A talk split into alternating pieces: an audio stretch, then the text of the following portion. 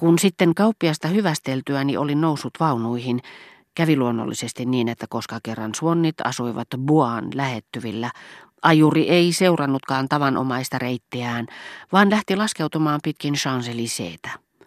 Hän oli jo ohittanut Rue de Berrin, kun minusta tuntui kuin olisin illan hämyssä erottanut aivan lähellä Suonnien taloa, mutta siitä etääntymässä vastakkaiseen suuntaan menossa Gilberten, joka käveli hitaasti, joskin määrätietoisin askelin keskustellen samalla rinnallaan kulkevan nuoren miehen kanssa, jonka kasvoja en voinut erottaa. Nousin seisomaan vaunuissa aikeissa pysähdyttää ne.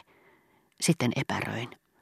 Molemmat kulkijat olivat jo ehättäneet kauemmaksi ja heidän verkkaisen käyskentelynsä piirtämät hempeät yhdensuuntaiset linjat sulautuivat vähitellen Elysionin varjoihin. Kohta jo olinkin Gilberten talon edessä. Minut otti vastaan rouva Swan. Voi kyllä hän nyt pettyy, en käsitä kuinka hän ei ole kotona. Hänen tuli taannoin tunnilla kauhean kuuma, hän sanoi menevänsä haukkaamaan hiukan raitista ilmaa jonkun ystävättärensä kanssa. Minusta tuntuu, että näin hänet vilaukselta champs En usko, että se oli sama henkilö. Oli miten oli, älkää puhuko siitä hänen isälleen, joka ei ollenkaan pidä siitä, että hän on tähän aikaan ulkona. Good evening. Lähdin pois. Pyysin ajuria palaamaan takaisin samaa tietä, muuten enää tavoittanut jaloittelevaa pariskuntaa. Missä he olivat olleet? Mistä he mahtoivat niin luottamuksellisesti keskustella iltahämärissä?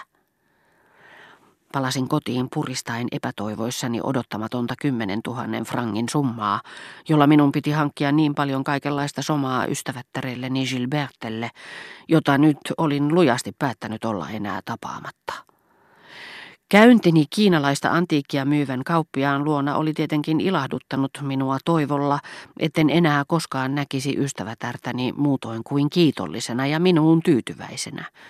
Mutta ellen olisi tehnyt tuota käyntiä, elleivät vaunut olisi ajaneet Avenue de champs kautta, en olisi kohdannut Gilbertia tuon nuoren miehen seurassa. Näin kasvavat vastakkaiset oksanhaarat samasta tapahtumasta ja sen synnyttämä onnettomuus – tuhoaa sen tuottaman onnen.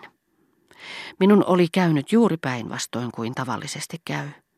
Halajamme jotakin iloa ja meiltä puuttuvat aineelliset keinot sen saavuttamiseksi. Miten murheellista onkaan, sanoo La Bruyère, rakastaa ilman suurta omaisuutta.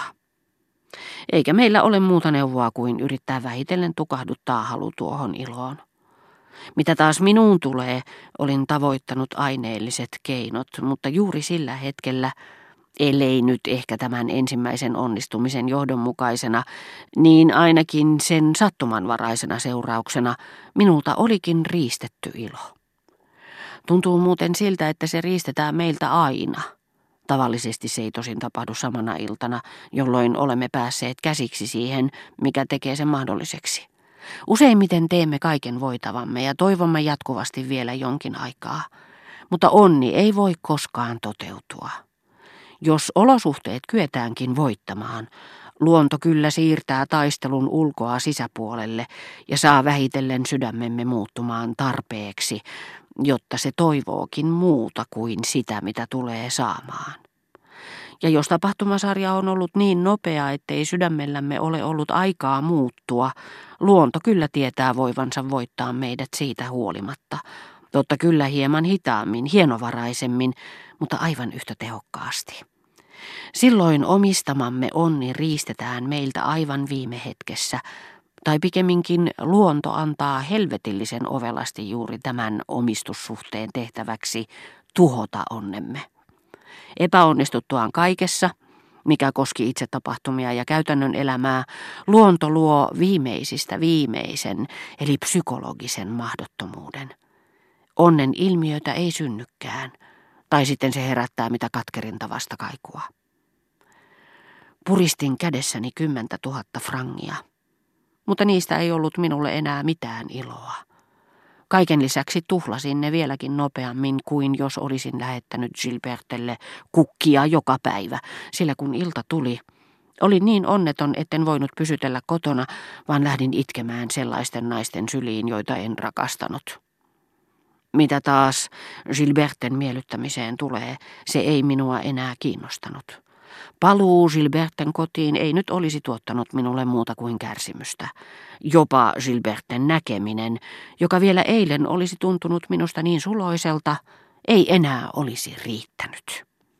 Sillä olisin ollut levoton joka hetki, jolloin en olisi ollut hänen lähettyvillään.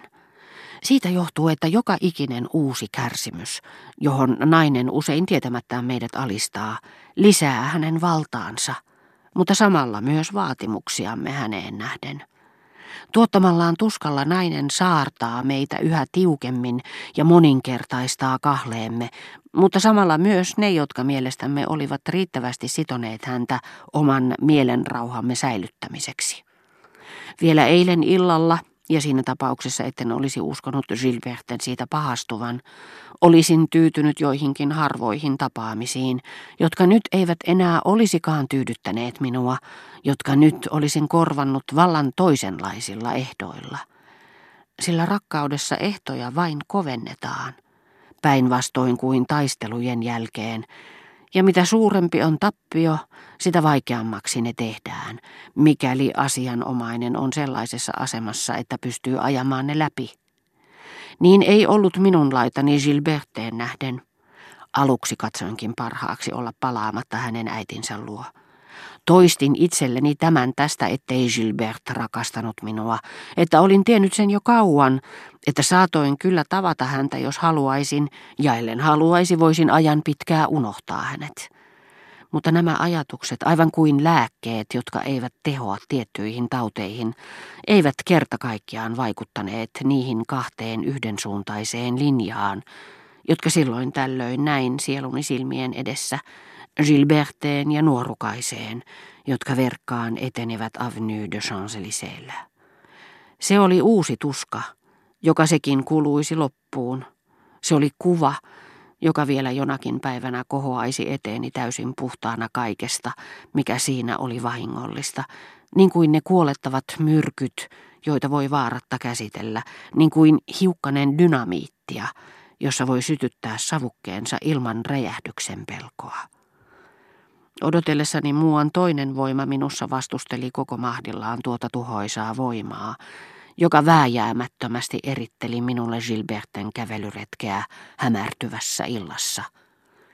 Torjuakseen muistini uudistuvat hyökkäykset mielikuvitukseni teki hyödyllistä työtä päinvastaisessa mielessä.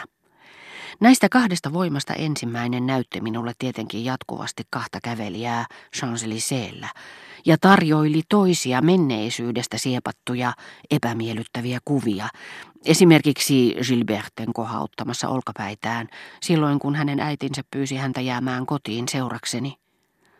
Mutta jälkimmäinen voima käytteli toiveitteni kanavakangasta ja kehitteli paljon suotuisammin kaavailtua tulevaisuutta kuin tuo itse asiassa kovin köyhä ja kutistunut menneisyys.